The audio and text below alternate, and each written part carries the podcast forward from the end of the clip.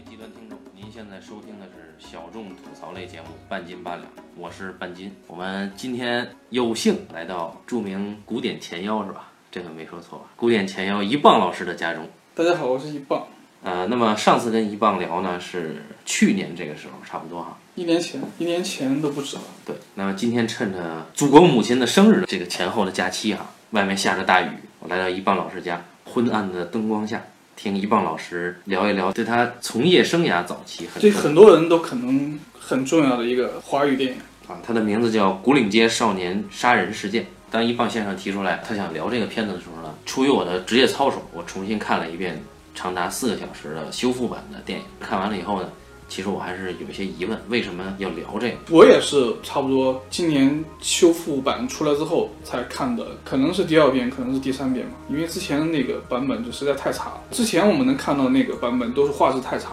然后 CC 版的这个修复版比之前的画质要好很多。我当时提出来就是因为刚好 CC 修复版出来。嗯啊，然后我又觉得这个电影至少在华语电影里面是绕不过去的一个电影，然后一直说聊聊聊，然后拖了很长时间，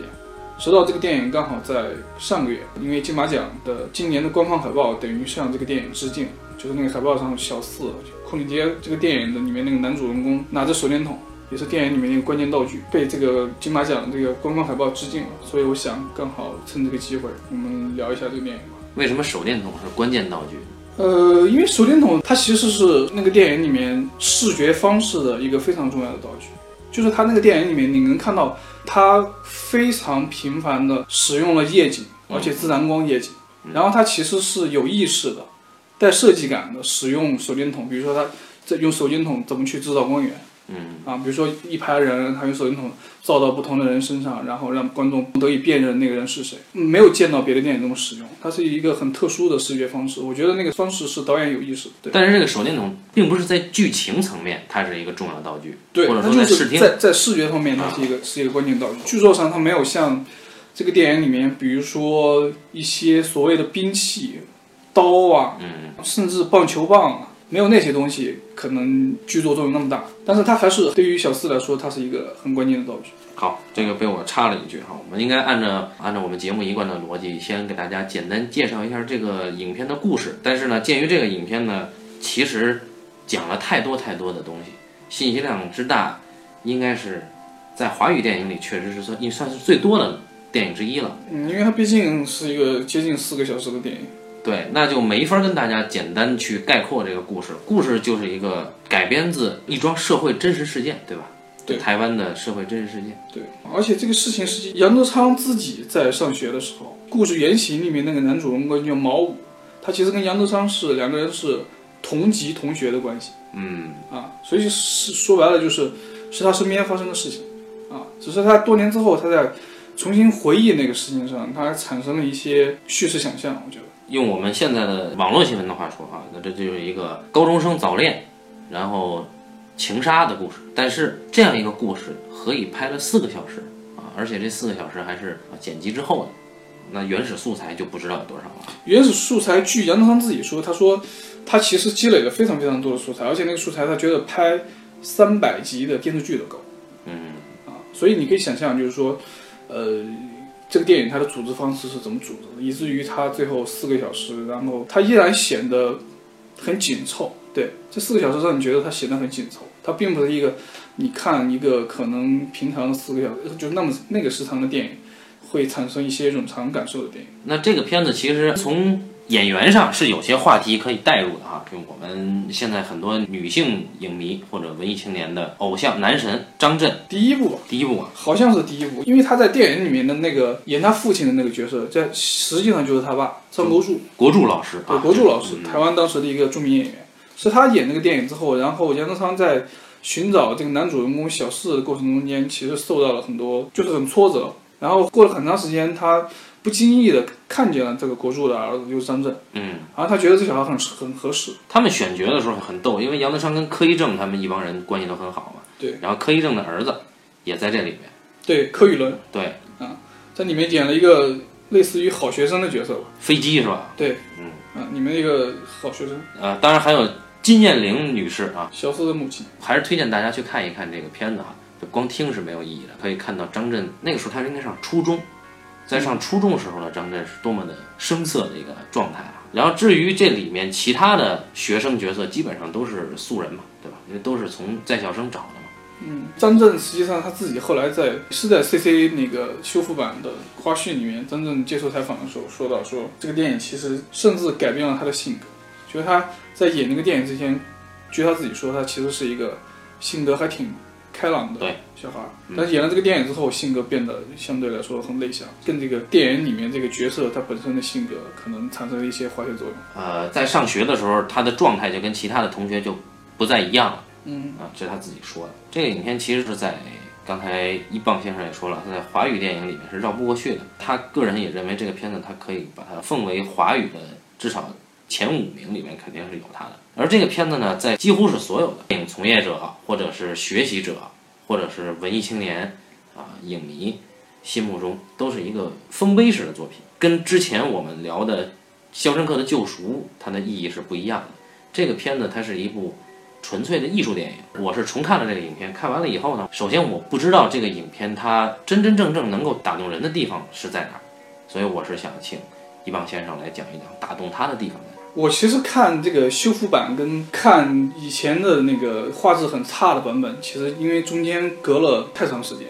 所以现在已经看这版的时候已经不太记得原来最开始看那个电影的感受了。但那个电影我只是隐隐约约记得，我觉得那个电影其实当时它应该是在它是那个系列中间的一部，就是你可以说是杨德昌的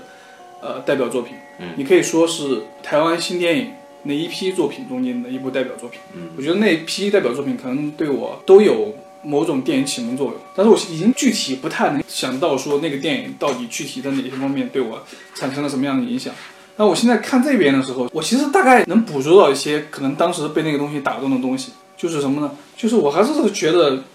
它虽然宏大，但是它其实还是有一个相对清晰的叙事线，然后这个叙事线背后导演他的紫色，这个紫色在什么上上面呢？其实就是关于一个。一个男孩，这个男孩叫小四，然后一个有道德激情的人，然后他眼里面那个世界的崩塌，就是有道德激情这个这个事情。然后其实，在那个时候，就那种作品还挺容易感染我的，比如像这个电影，比如说像美国的出租车司机嗯嗯啊这一系列作品，因为你不会简简单单的认为小四杀了小明这个事情是一个简简单单的情杀的事情。嗯啊，它复杂性就在于它为什么在故事架构上做的那么宏大，然后关于那个时代，关于那个时代政治，关于小四的家庭，关于这个所谓学校里面的帮派斗争，啊，种种这些东西，然后这些东西干嘛使的？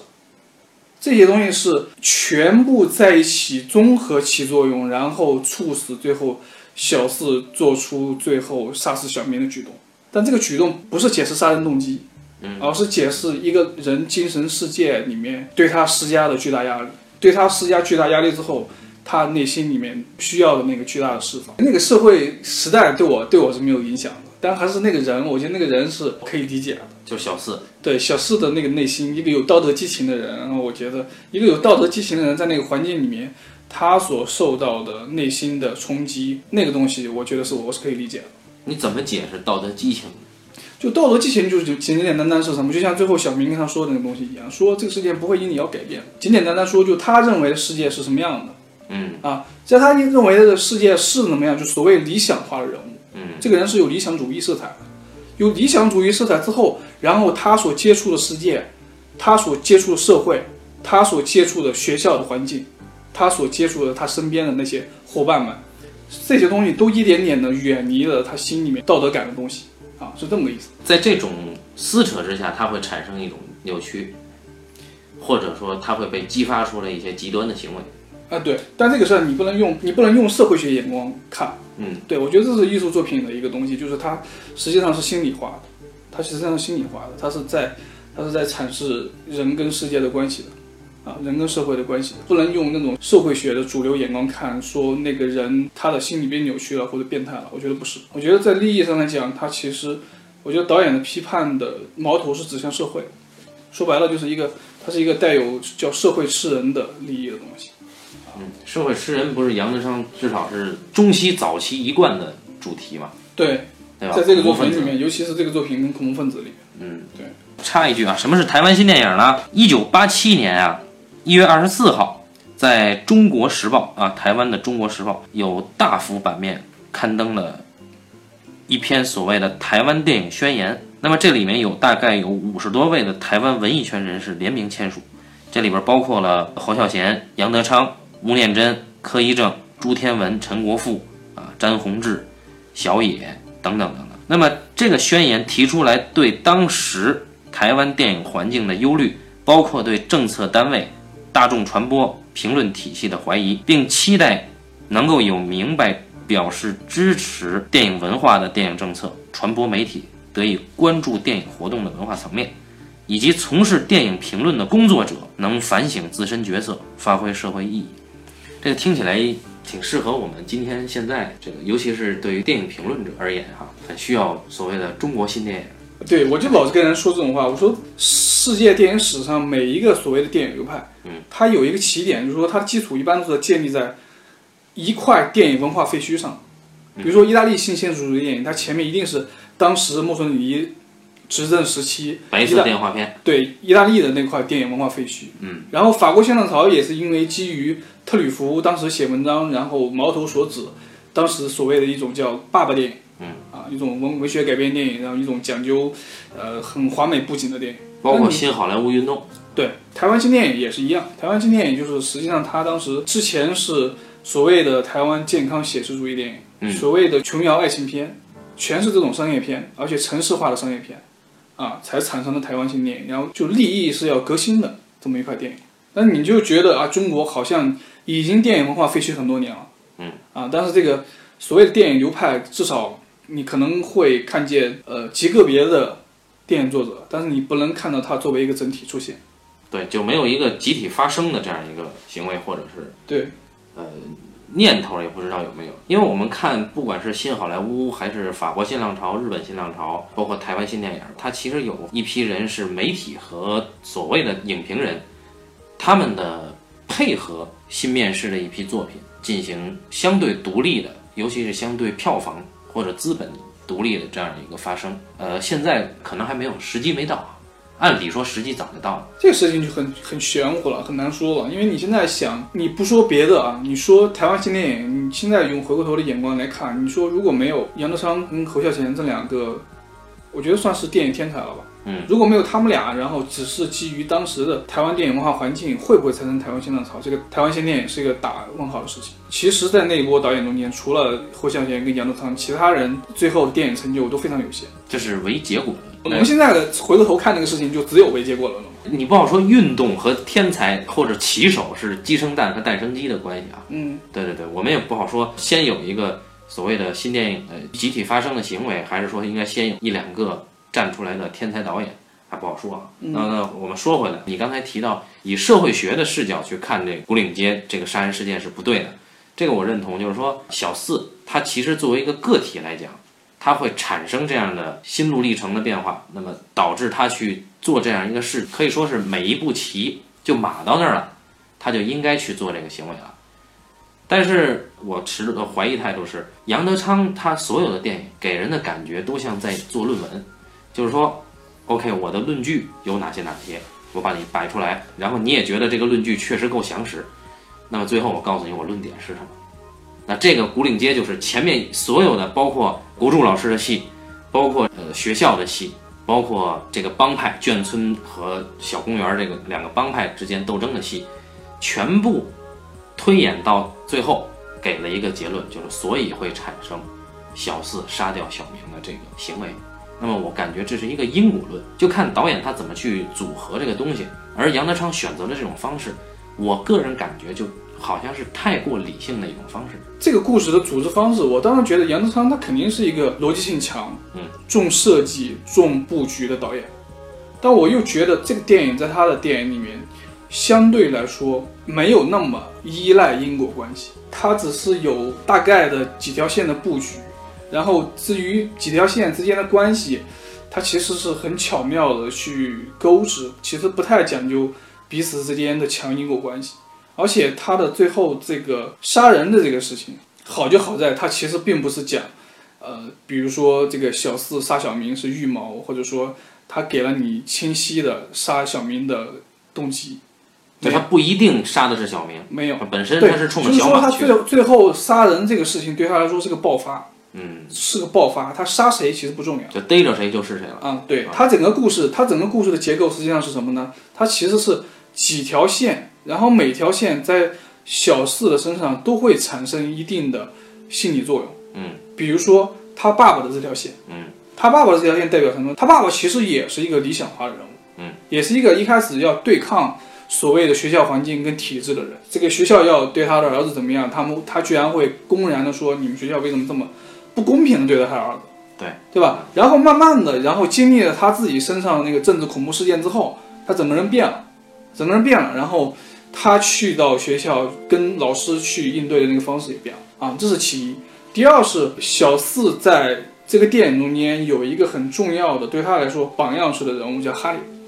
哈尼，对，嗯，这个人物是一个类似于哥是传说、是神话的这么一个人，然后从外地回到当地，然后这个人出现就那么一个状态，然后猝死，然后这个事情对小四也是一个很大的打击。哈尼是小公园帮派的首领，对，逃亡在外，对。然后从南方台南回到了这个台北，啊，然后回来以后呢，本来是想要接管帮派的，但是没想到从哈尼的视角回来看，帮派已经变了样，就是他一直以来小公园的宿敌叫做眷村帮，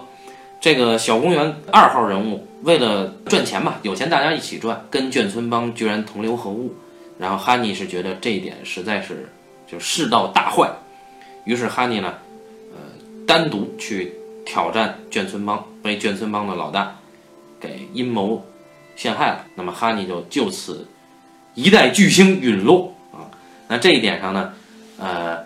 小四对小四的打击很大，因为小四是比较崇拜哈尼，在人格上是吧？对，哈尼的出场也，我个人是很不认同的啊，就是穿着一个海军的军装，然后披着就是像村长一样披着一个这个呢子大衣。那么他出场呢，就完全不是一个混社会的那种感觉，完全是像刚才一棒说的，他是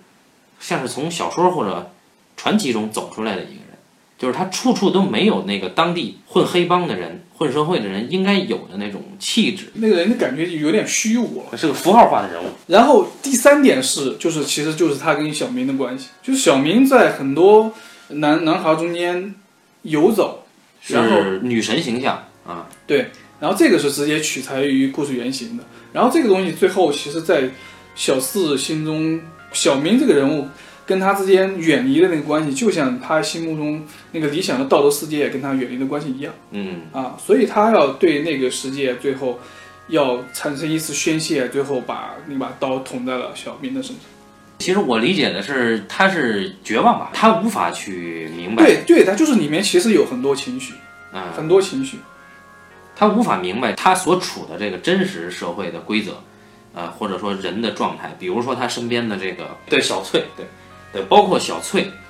包括他身边的小马，他哥们儿，就这两个人对待人事的态度都是成人很世故的。你比如说小翠，我该搞男朋友，我随便搞，对吧？我很投入的搞，但是我该复习，我马上切换过来复习。对于情感这件事情，我觉得这是一个公认的，大家公认的一个游戏规则。嗯啊，然后小马也是，小马的观点就是说，他们管泡妞叫泡咪子嘛，对吧？泡咪子的事儿怎么泡都可以，但是兄弟之间的情感不能坏。嗯，对，所以我对 miss 的情感只是逢场作戏，玩一玩，对不对？那你不能因为 miss 去伤了兄弟，这是小马的一个逻辑，而小四就不能理解这些人的逻辑。嗯，那小四他自己会认为，我认真对待每一种情感形态，如果有掺杂了一丝我不认为纯粹的东西，我就没法理解。最后这各种不理解加诸到小四的心里，那么小四就崩溃，他会觉得他无法理解他身边的这个世界，他很绝望。包括他父亲，刚才你也说了，对吧？他父亲经历了这个当时社会的这种文化上的或者是政治上的宪兵，他去调查政见上的异己，那么他的父亲是间接吃了瓜烙，汪狗的瓜烙。但实际上，他父亲在这里面感觉受害更深，因为他父亲从审讯好几天放回来以后呢，当天晚上是出现了一件事儿的，嗯，是他家好像是闹贼，可能也不是闹贼，可能就是猫在房上有了动静，然后他父亲草木皆兵，感觉是完全崩溃的一个过分紧张的神经质的一个状态，跟以前他父亲儒雅的形象，很坚持原则的一个好父亲的形象相去甚远。这个人基本上就被摧毁掉了。你再看他父亲的那个铁哥们汪狗，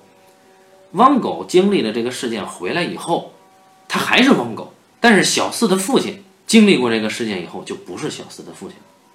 所以，认真的人，他的脆弱或者说他的纯粹，是无法经历这种社会事故的洗礼的。就是在这种冲击之下，他就没法去辨认他本来应该固守的那个东西是不是还应该固守，或者说他如果要固守，那他他必然要激发出一个他去守卫这个东西的措施。那在可能在小四，他就抄起刀，本来是要奔着小马去的，但是这个时候刚好就碰上了小明。对，临时起意了。对，在我们的叙述里面，它确实是偶然，无数的偶然发生的一个结果啊。但是我们从这里面看啊，我为什么说它是一个因果论非常强的这么一个感觉，是因为这个影片它最后的一笔就是高潮段落是杀小明嘛，杀完了再往后可能还有个一两场戏就结了。那我会感觉到所有的影片基本上都是为这个事件而生的。当然，人家片名就叫这个事件哈，这个无可厚非。但是越是这样，我感觉这个因果论的感觉就非常强，就果出来了。这个片子后面再怎么样就不重要了，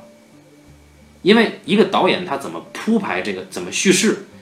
叙事的重点放在哪儿是很重要的。你看高潮高潮段落，他杀了小明之后，就是小猫王给他送了一张送了一张磁带，然后磁带被狱警扔掉，影片应该就完了，我记得对吧？我觉得是这样，我觉得我突然想到有一点是什么呢？我觉得就是这个电影它其实已经很大程度上的。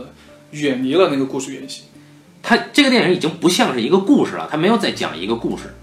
它讲一个故事，只是说它这个故事有很多支线，对，就很对对，他还是想把它纳入到这一件事件里面。对他，他那个原型故事呢，实际上被当时的台湾媒体渲染为就是一个情杀的一个事情，啊，只是杨德昌在多少年回忆那个呃凶杀案件的时候，他其实是带了很多的。对于那个时代的想象以及叙事想象，然后重新结构，我觉得某种程度上就是远离了那故事原型。所以我觉得，如果这个故事不叫少年杀人事件，然后结尾也不是小四把小明给杀了，嗯，而是小四可能类似于这样一个事件，起到同样功能和作用的一个结尾，那你再去看这个故事，你就会觉得，哎，它好像没有那么因果了。嗯啊，它没有那么英国了。对对对对，因为我确实是觉得它的组织方式来讲，它线跟线的关系，以及它情节铺排的关系，它是很块状化的。嗯啊，它并没有在具体情节上那么那么步步推进。你比如说，我们看美国有一个电影，视听手法上非常的先进，但是剧作情节上看起来呢，就稍微有些沉闷。这个片子叫做《公民凯恩》。嗯，那《公民凯恩》其实它的发端是报业大亨凯恩暴毙。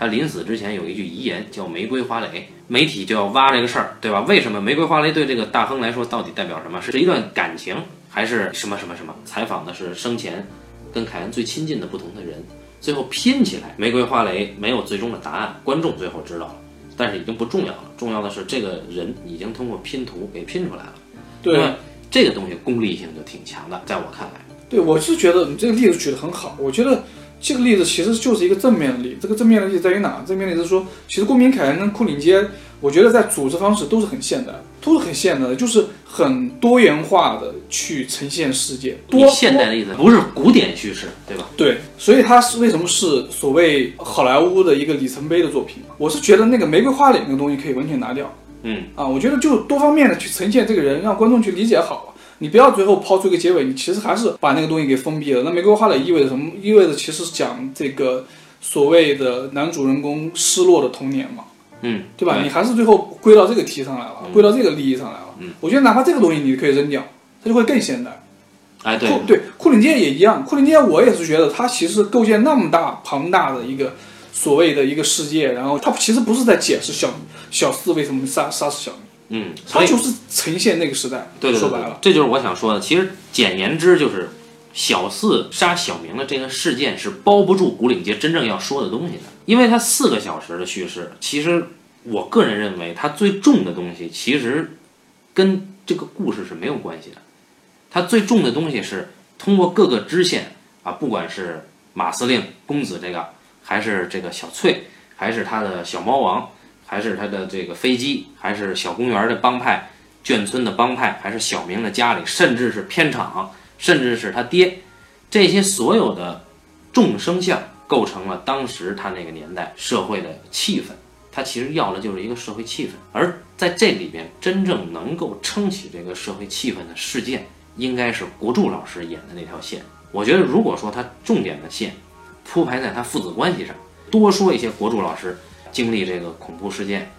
那么国柱老师之前是什么样的？这里面当然已经有很多笔墨了，就连他爸去，就国柱老师他演的那个角色去参加同学的聚会，这些戏都有。那如果你单说这个，或者说你多说一些这个，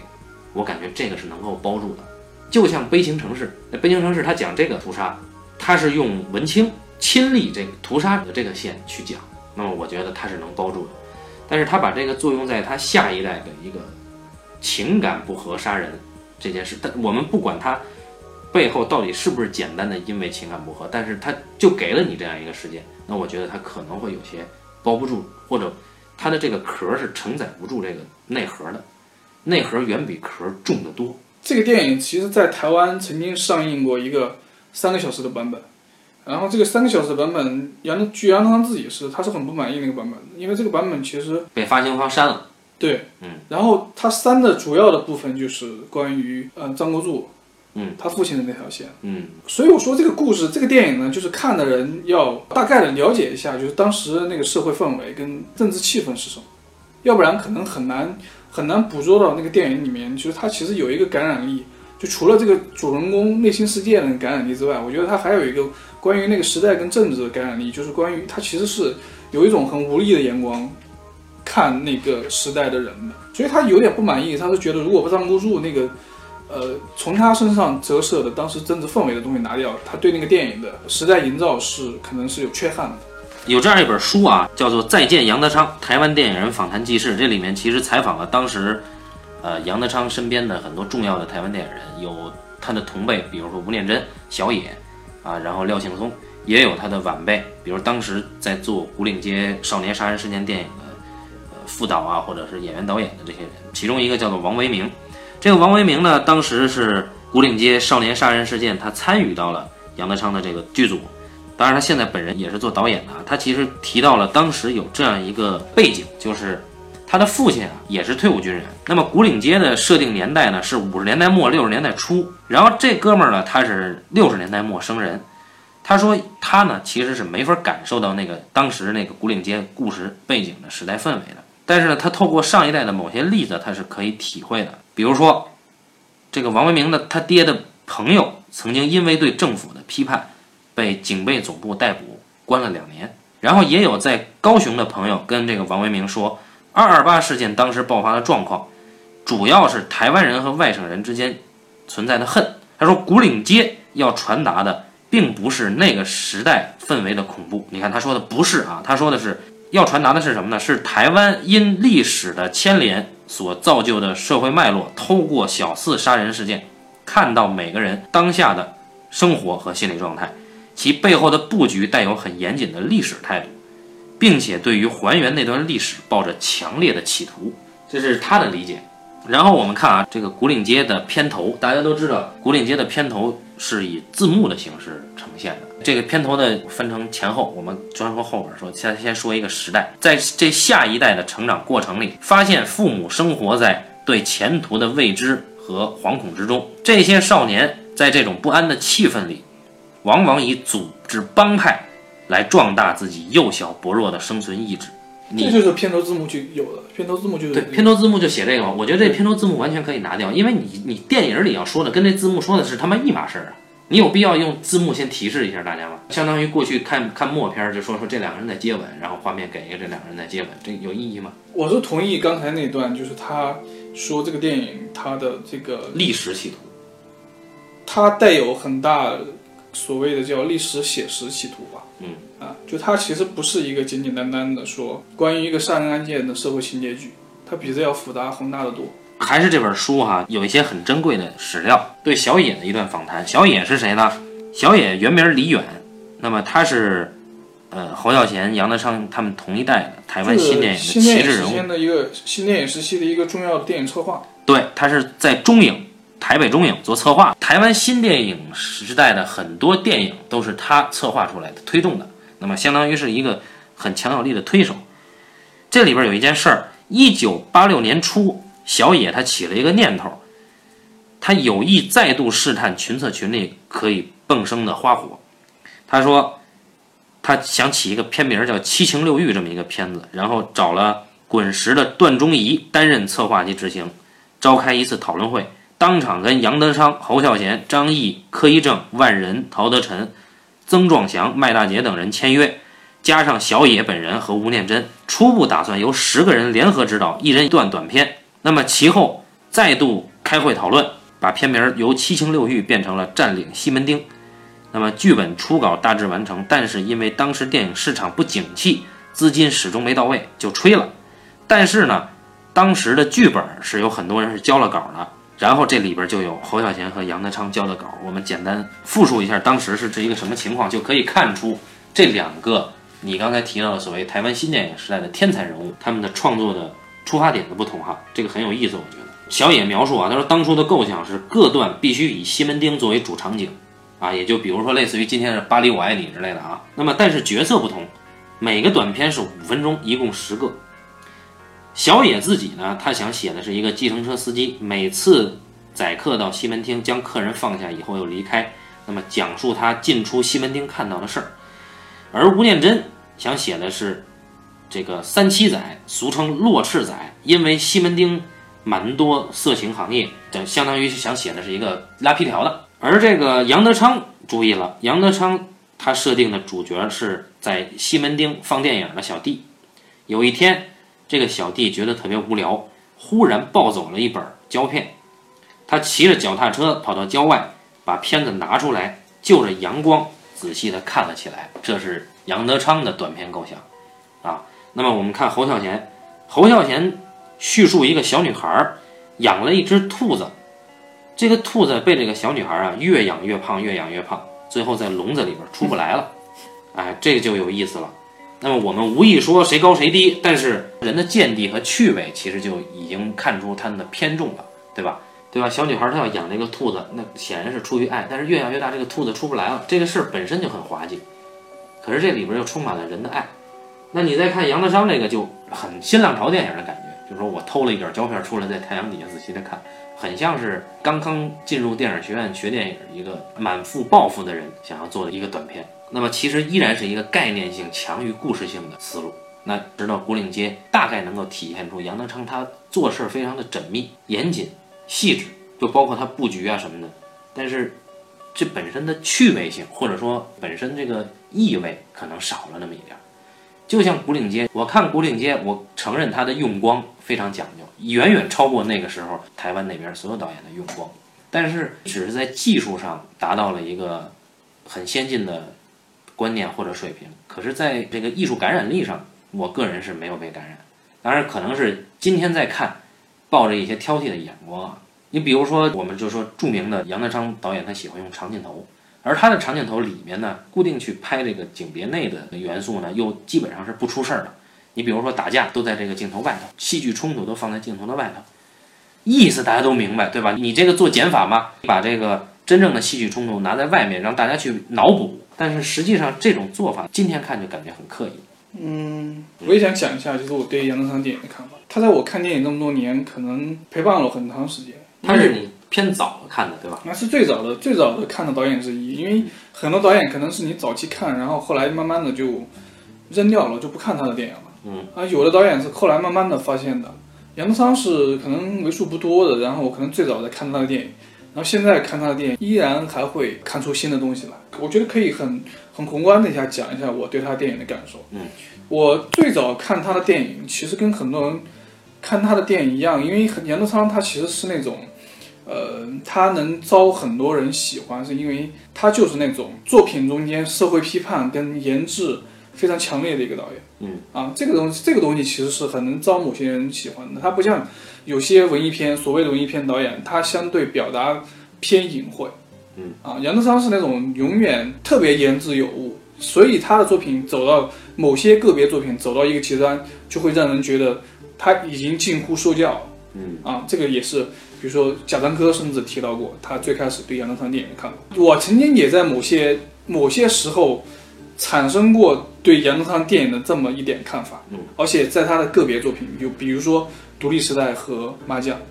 啊，我觉得他作品其实是分几个阶段，分几个阶段，就是《牯岭街》跟《恐怖分子》是呃，包括他前期的作品可能是一个阶段，而且你在这些电影里面，比如说我刚才说到小四，然后这个电影里面的哈利，然后小四的父亲，你能看看到这些理想化人物，这些理想化人物其实都是杨德昌的自我投射。因为杨德昌自己肯定是一个，他有道德激情，然后有强烈社会批判意识的人，所以他在这些人身上投射了自己。然后当他到了独立时代，到了麻将这些电影里面，你已经看不到这些所谓的理想化人物了，已经就是说这些人物身上他已经不再投射了。就是说这个人到了什么什么地步呢？就是说我已经没有那种天真，觉得这个世界里面还有我这种人的存身之地了。嗯啊，就是我觉得那些人已经跟我最开始批判的那个社会已经浑然一体了啊，这就是你在独立时代跟麻将当中看到乌黑黑的全是那种社会造成的那种人，以至于他对那些人的眼光近乎刻薄。杨德昌作品最被人诟病的两点，第一是觉得他的作品有说教说教，嗯嗯，第二是有的人觉得杨德昌这个人刻薄，啊，甚至毒辣。但是我是觉得，我是能感受到杨德昌在拍《独立时代》跟《麻将》那个时候，他自己对那个社会的巨大的灰心跟失望。我觉得那个东西也是真诚的，对于一个艺术家来说，肯定他是真诚的。对，那我觉得这个东西不是坏事儿，啊，也不是一个觉得我不能理解、不能接受的事情。我恰恰觉得他可能是因为真诚而可贵。然后这是其一，然后另外一点是，我觉得有一点是需要给杨德昌澄清的，就是一般人都会认为杨德昌这个导演他是一个重理性、重逻辑、重布局、重设计感的导演。但我恰恰在他的作品里面有几个例子，我觉得他其实是一个能力非常全面的导演，就他不单是一个在理性上面、逻辑上面，因为他的出身然后显得很突出的导演，他也是一个其实在感性上、在电影语言的细腻度上。我觉得很突出的导演。我们说一个导演，其实也往往不是在说他的下限是什么，而是说他上限是什么。杨德昌这个导演为什么在华语电影导演里面他独树一帜，而且那么突出，是因为他的上限是一一，嗯，和牯岭街，嗯，以至于恐怖分子，嗯，以至于我待会要说的这个他的起点，也就是新电影奠基的那么一个短片集，叫《光阴的故事》里面他拍的那一段。就那个那个片子，我当时看到，其中有有一处是什么怎么回事呢？是那个女孩，那个那个那个那个短片的主人公就是一个女孩嘛。是那个女孩有一天她突然出潮，然后她喊她的妈，嗯，喊她的母亲，但她母亲不在家。然后杨德昌用非常快的速度快切了几个家里面的空镜头，再下一个镜头是第二天，天黑之后的第二天清晨，然后。树叶在风中摆动，我觉得那是一个我在早期观影史中间非常少有的那种，就电影语言给我带来诗意感受的镜头。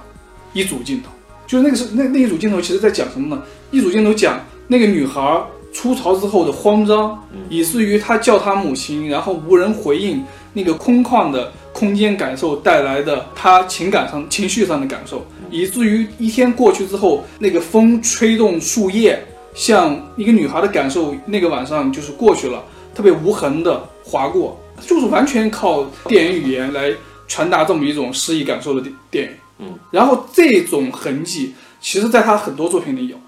比如说恐怖分子，比如说后来的《一一》，其实他作品中间这种很感性、很细腻的电影语言笔触的东西很多。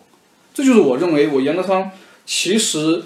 远远比我们所看到的，我们所。对他产生那种强烈感受的他，要更综合、更全面。呃，其实从杨德昌的批判性上来讲，我们完全很佩服的。他基本上是用电影作为一种武器，不恰当的比喻，很像是鲁迅直面这个社会的那些问题去解剖，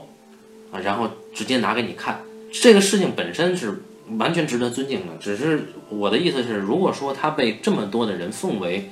如此高的一个地位的话，我们有没有可能用更多的角度去看它？所以我会提，我会觉得哦，他的电影很理性，然后技术上非常成熟，然后每一个点都很细致，但是我个人觉得他可能缺了一些情感上的趣味，或者说是，或者说是那个意啊更虚的一些东西。当然这是个人的体会，其实抛出来是为了引出你对他一些评价。对于我来讲，我当然还是很尊重这个导演本身的。我最早对杨德昌电影产生一种距离感，是由于他对演员的那种指导。就是我觉得杨德昌他是完全不太懂得怎么去跟演员讲戏的，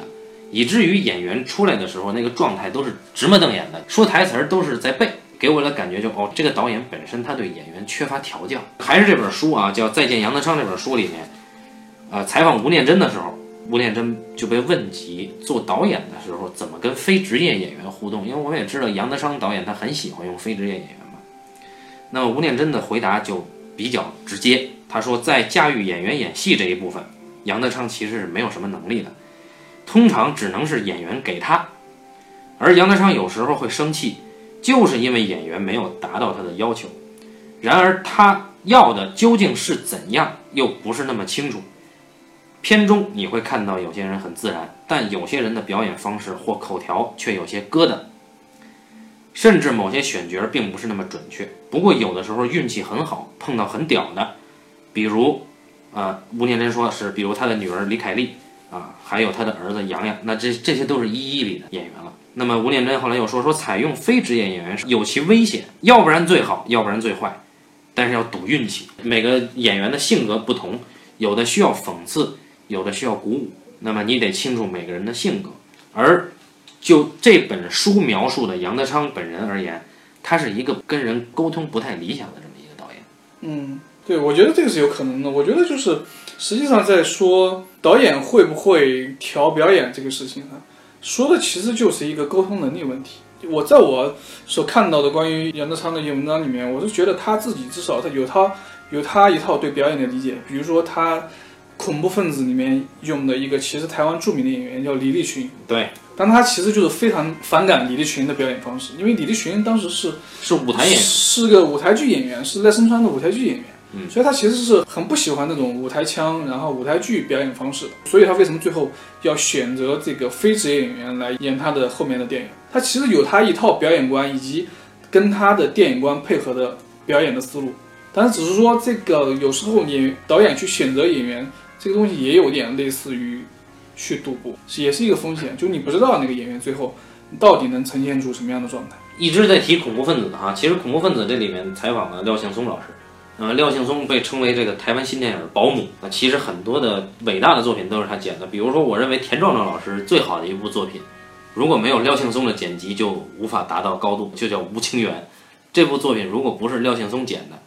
那就很麻烦。那是因为廖庆松最早他看过当年。田壮壮的《南风镇》，南风镇，对他其实是对《南风镇》的剪辑很不满意。他说，如果让他自己来剪，然后他可能觉得那个片子会要好很多，所以他可能有他后来自己可能是主动请缨啊，要去给田壮壮剪一个片子。就是在讲恐怖分子的时候啊，还是这本书提到了廖庆松当时因为剪恐怖分子跟呃杨德昌其实有一些分歧，观点上的分歧。你应该记得恐怖分子的片头啊，他是不是开枪嘛？嗯，这个剪辑是这样的：是片头是一场开枪的戏码，伴随着一声枪响，随后警车赶来。这么一来，影片的调子就定住了，画面张力就出现了。如果不顺着这个调子剪，就会很奇怪。所以从一开始，分镜就被廖庆松给改变了。以前廖庆松都是按照杨德昌的分镜去剪，但是这部片子很奇怪。廖庆松说他觉得恐怖分子有他自己的命，有他自己的张力，就开始改了。那么剪辑前四天，杨德昌一直在问廖庆松说：“为什么这么做？为什么这么做？毛片儿都是按现场的场号排列的，但真正剪的时候，你为什么不这样剪？”然后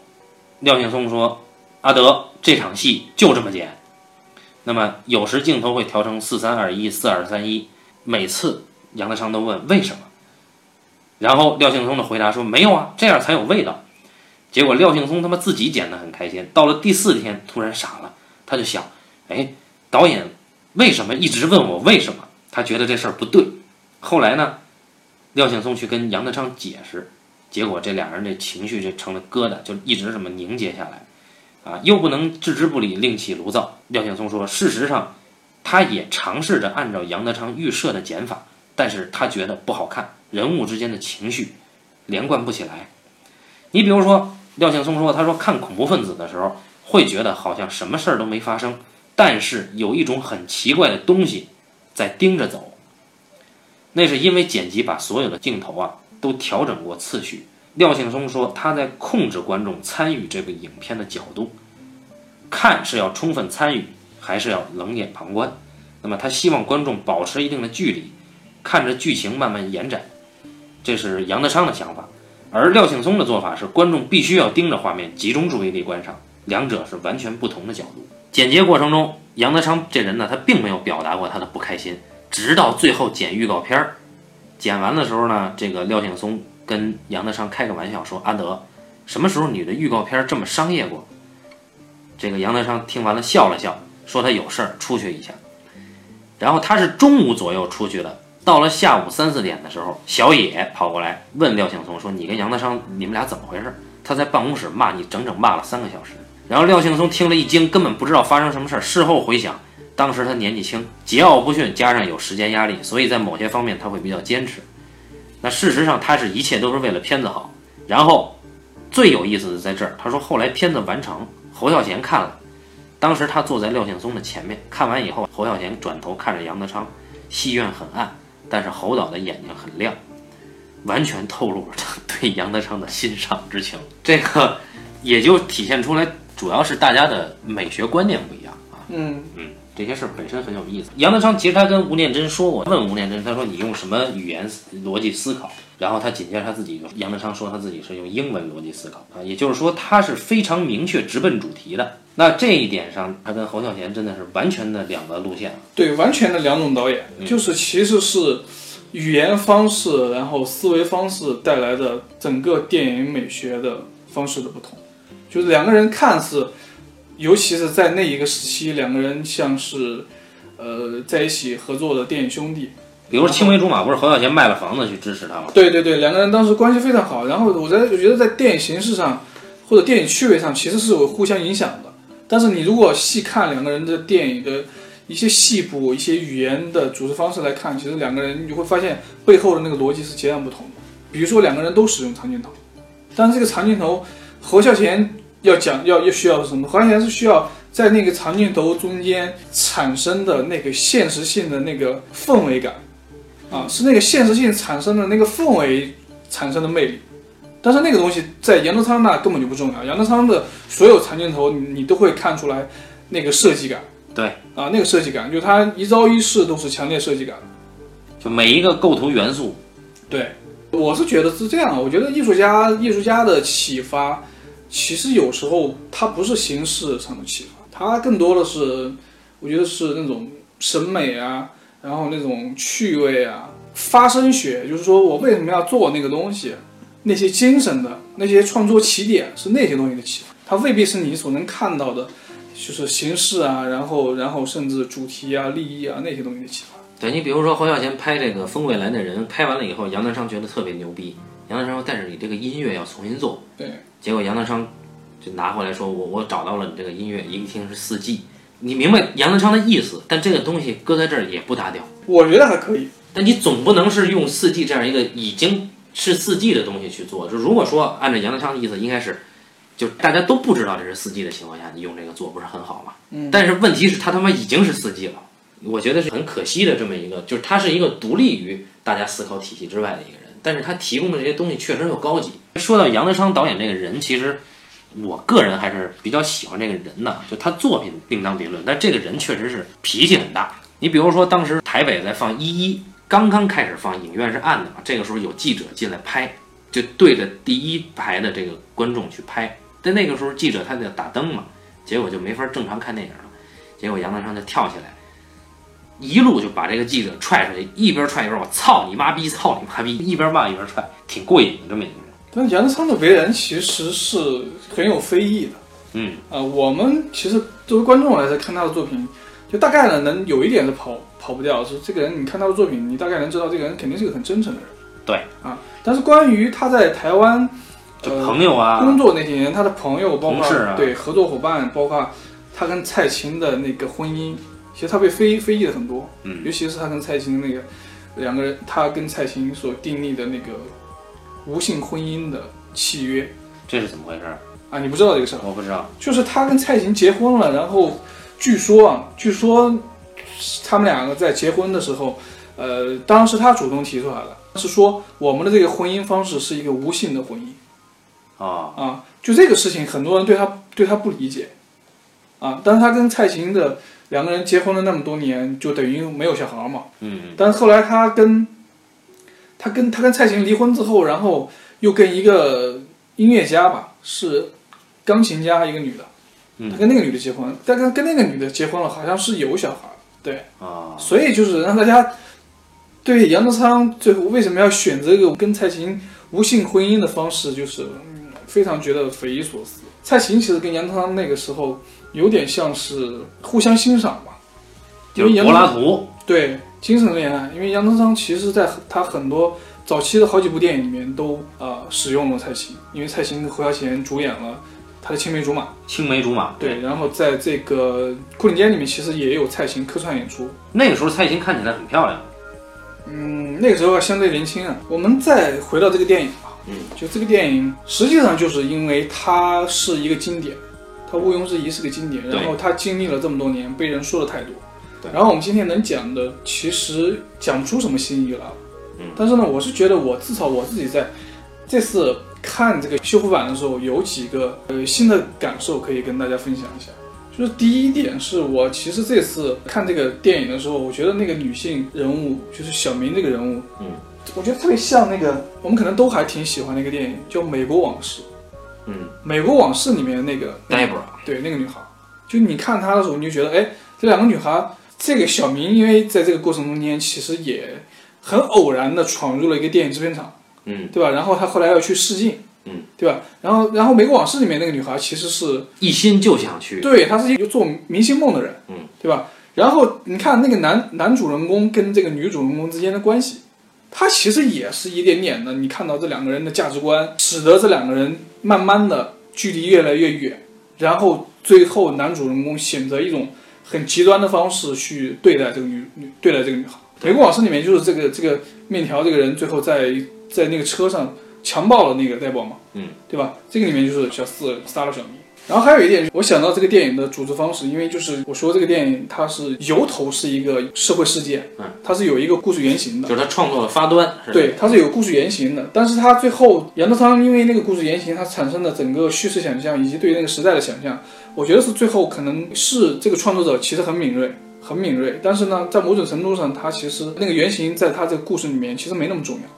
嗯啊没那么重要。嗯嗯啊对对对，但是就让我想起，其实这两年可能也有一些华语电影是这个路数，但是在最后呈现上跟那个电影不同。哦，一个就是《踏雪寻梅》啊，踏雪寻梅。对，《踏雪寻梅》就是香港的一个社会奇案嘛，它跟那个电影也一样啊，它也是有一个发端，也是有一个社会原型嘛，有一个原型事件。对对对对对啊，踏雪寻梅，我感觉就是它的社会做的就不够。嗯，我是觉得那个电影啊，它就是丰富性不够。其实我觉得整个的那个过程有点城市化，就是在讲这个男主人公跟这个女主人公他的社会经历的时候，有一些城市化。其实讲白了就是两个在社会中间受凌辱的人嘛，嗯，对吧？直到最后两个人的相遇，然后两个人的相遇，我又觉得其实最后这个男的把这个女的杀了。给了我一种，但你在牯岭街，你看牯岭街的时候，小四杀小明你是可以理解的，但你在看踏雪寻梅的时候，你是有点不太能理解那个男的杀那个女的。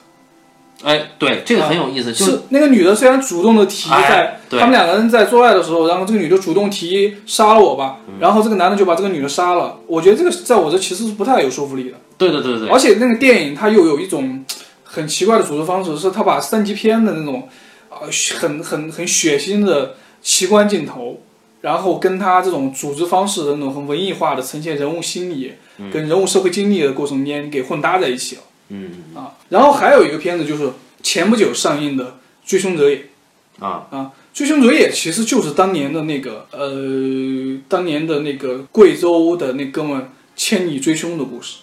那不就是人山人海？对，它跟人山人海是同一个原型世界。哦，但是这两个电影呢，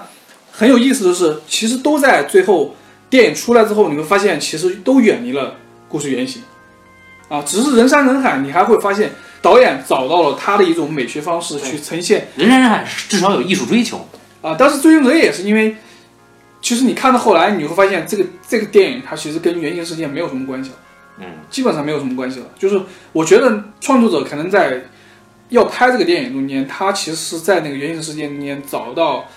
呃诉求的，嗯，他是觉得那个故事对他来说是有吸引力的。但我但是在最后为什么做的过程中间，他可能是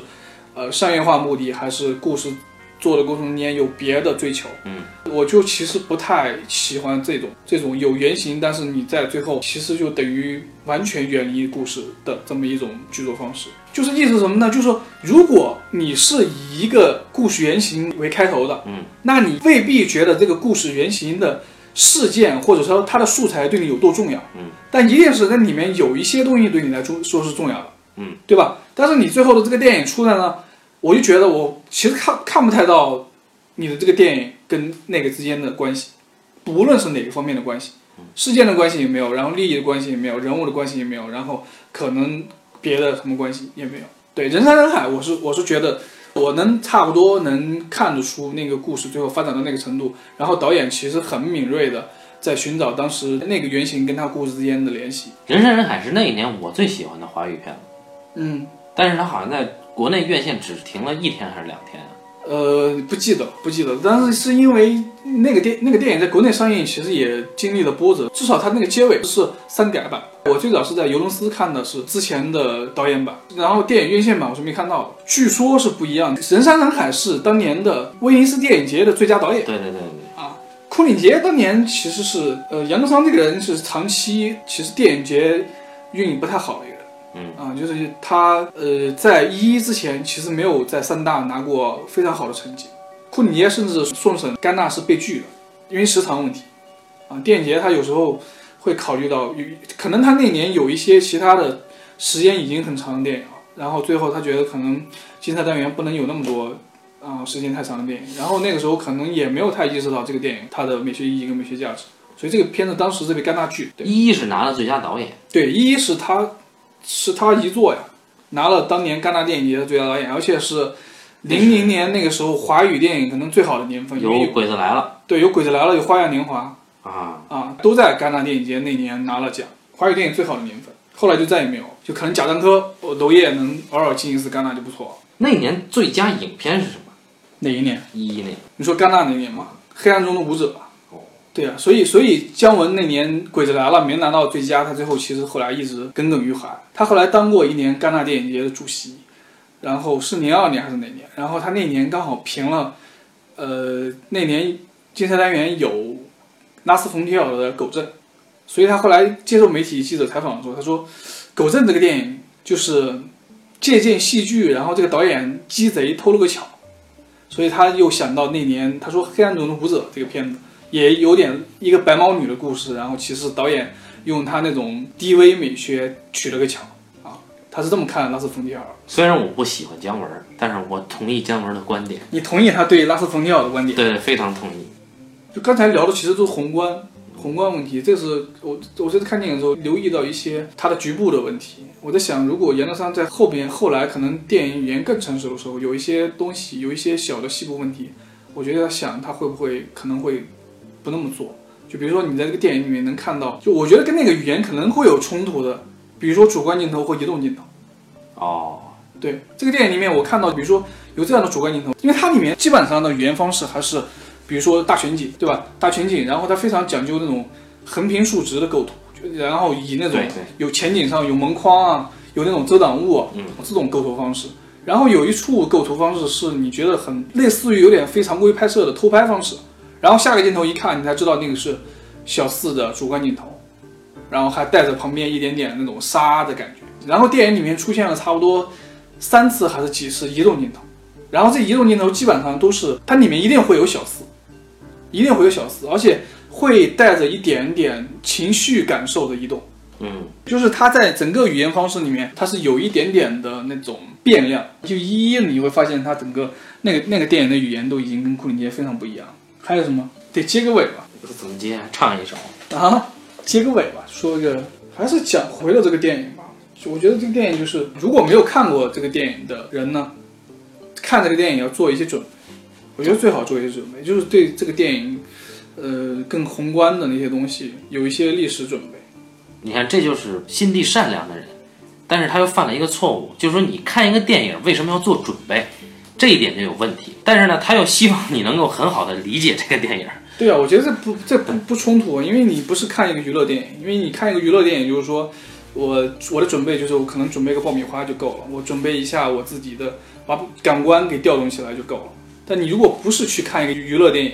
尤其是看这么一个有社会表达诉求的电影，我觉得如果你想知道导演在这里面要说什么、要表达什么，我觉得做那些准备是应该的。就像你看一个厕所读物，跟你看一本可能很严肃的纯文学作品也一样啊，区别不一样。对，我看《北京折叠》就不需要准备，你准备了没用啊。对，就是看你要调动什么嘛。你去看商业大片、看爆米花大片，就是你要调动感官，那你带着感官就去了。那你要是看一些严肃作品，你看一些可能艺术作品，然后你需要调动你自己的，比如说哲学思考，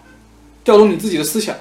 那你说你不把那些东西准备好，那怎么调动？这个我我我还是持保留态度哈，就你看一个东西的时候，